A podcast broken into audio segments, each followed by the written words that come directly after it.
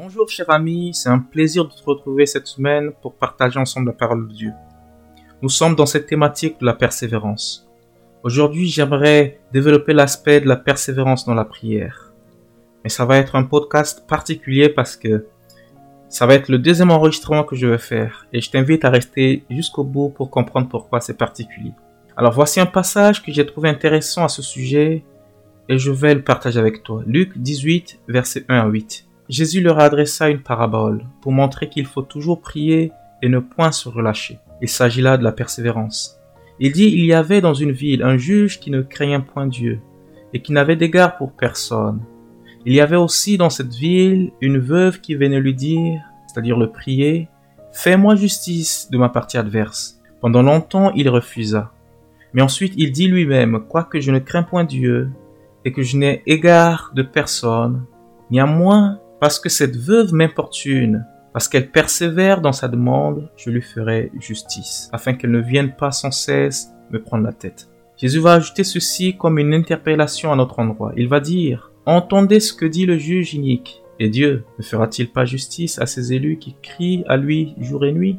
Jésus termine en disant « Je vous le dis, il leur fera promptement justice. » Ce passage est extraordinaire. Tout d'abord, j'aimerais que tu retiennes ceci. Une des premières étapes de la connaissance de Dieu et une de ses preuves irréfutables est la prière persévérante. Je crois que la prière est la meilleure mesure spirituelle de l'homme. Lorsque Jésus expose cette parabole dans le but de montrer qu'il faut toujours prier et ne pas se relâcher, il la termine d'une façon particulière, en parlant de persévérer dans la prière, mais en disant « Quand le Fils de l'homme viendra, trouvera-t-il la foi sur la terre ?» Cette foi qui va tenir dans la durée, parce que nourrie par notre relation avec Dieu, à travers une vie de prière sans relâche.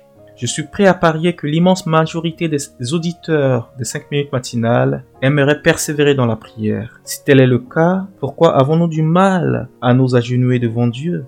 J'ai deux tentatives de réponse à cela. Premièrement, c'est parce que nous n'aimons pas le plus souvent nous sentir faibles. Cette veuve était dans une position de faiblesse. Bien qu'elle était en face d'un juge qui n'a d'égard pour personne, elle persévérait tout de même jusqu'à obtenir justice. Comment se fait-il qu'une veuve ait beaucoup de persévérance pour aller sans cesse parler à un juge qui n'aime personne alors que nous, qui possédons un Dieu d'amour, qui fera promptement justice à ses élus et qui ne tardera pas à leur égard, nous lui donnons si peu de notre temps? Une vérité avec laquelle plusieurs d'entre nous ont du mal est que nous ne sommes pas assez faibles.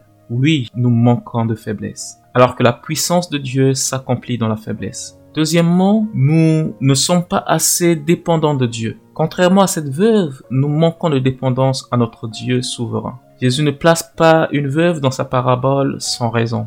La veuve est l'illustration de faiblesse, comme je l'ai dit précédemment, et ceci notamment dû au fait qu'elle n'a plus de mari. Elle sait que son avenir peut changer selon la décision de ce juge, d'où la persévérance de sa demande. Elle est totalement dépendante du juge. En lisant cette parabole, je crois que Jésus veut nous montrer que notre Dieu rempli d'amour et de justice est capable de répondre avec puissance à nos prières. Mais cela est parfois possible à la condition que notre dépendance se reflète dans la persévérance de notre demande, et ainsi que notre vie de prière nous permettra d'être plus dépendants à Dieu. Quand j'avais terminé l'enregistrement, et c'est mon témoignage personnel que je vais vous partager, j'ai enregistré le podcast et je l'ai envoyé à l'équipe 5 minutes matinales. Et voilà que je me retrouve quelques minutes dans la douche. Tout d'un coup, je me suis mis à méditer sur ce passage que j'ai trouvé d'apparence contradictoire, toujours dans le passage de Luc 18, versets 1 à 8. Le texte commence par une interpellation de Jésus sur la notion de persévérance dans la prière. D'ailleurs, toute l'histoire dans cette parabole met en avant la persévérance de cette veuve. Bizarrement, j'ai envie de dire que Jésus termine l'histoire par nous dire que Dieu ne tarde jamais à nous répondre et qu'il répond même promptement. Alors comment peut-on à la fois parler de la persévérance pour finir par dire que Dieu répond promptement? C'est de cette incompréhension qu'a commencé mon échange avec le Saint-Esprit. Il va m'expliquer audiblement la chose suivante. La persévérance dans la prière, contrairement à une prière qu'on peut faire une fois en passant, est pour lui, en tout cas pour Dieu, le moyen de nous maintenir, la communication, le dialogue avec lui. Il m'a fait comprendre que s'il nous accorde ce que nous lui demandons tout de suite, suite, cela aurait pour conséquence de parfois venir en sa présence uniquement pour nos demandes, sans développer une vraie relation avec lui. Lui, son désir, c'est de nous maintenir auprès de lui dans sa présence, et cela passe par notre persévérance dans la prière, par ce retour constant dans sa présence, et c'est ce qui réjouit son cœur. Je lui dis, c'est très bien Seigneur, mais ta réponse ne répond pas totalement à ma question. Pourquoi il faut revenir sans cesse dans ta présence alors que t'as dit que tu ne tardes à répondre? Alors, il va me donner la deuxième partie de la réponse que je trouve extraordinaire. Il m'a dit bien sûr que je réponds toujours promptement, mais ce n'est pas dans le sens qu'on attend ou qu'on a l'habitude de comprendre. Il répond promptement à nos besoins et non à nos désirs. Il me dit, tu vois cette parabole, le désir de cette femme, de cette veuve était d'obtenir justice par rapport à sa situation, mais son véritable besoin était de travailler d'abord son caractère, à savoir la patience, la foi. D'ailleurs, Jésus termine l'histoire en parlant de la foi. Ce n'est pas anodin.